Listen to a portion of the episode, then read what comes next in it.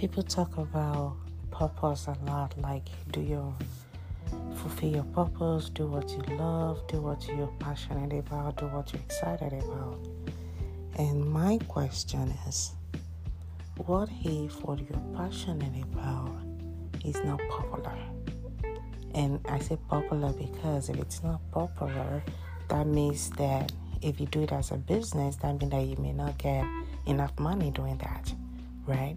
And if you don't get enough money doing that and you plan to live on the revenue that comes from you fulfilling your purpose or doing what you love, then you might find yourself in a place where you are tired, you are frustrated, or you are, or you might even quit, right? And that's why even the whole notion of doing what you love, it's not all that popular because many people run into this same issue. And my question is, could you do what you love while making a lot of money? And at what stage should you venture into that?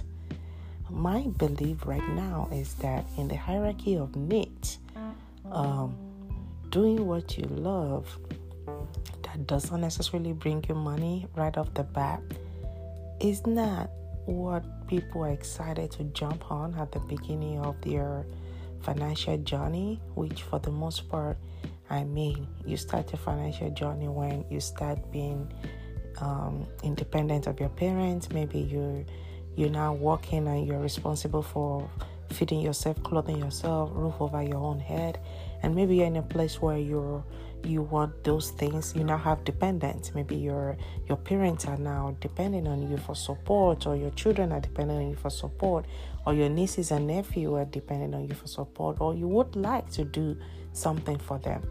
So when we find ourselves in those places does how does purpose come into place? Should we do um, whatever we find in hand, the Bible says, whatever your hand find doing, do it with all your might, your strength. You know, should we do whatever we have in hand and just ignore the purpose part? Ignore the fact that you may not like it. Ignore the fact that it may not be bringing in enough income. Ignore all those things and just do it because that's what you have in hand right now. Just do it and use the revenue you generate from that maximize it to get to where you need to be.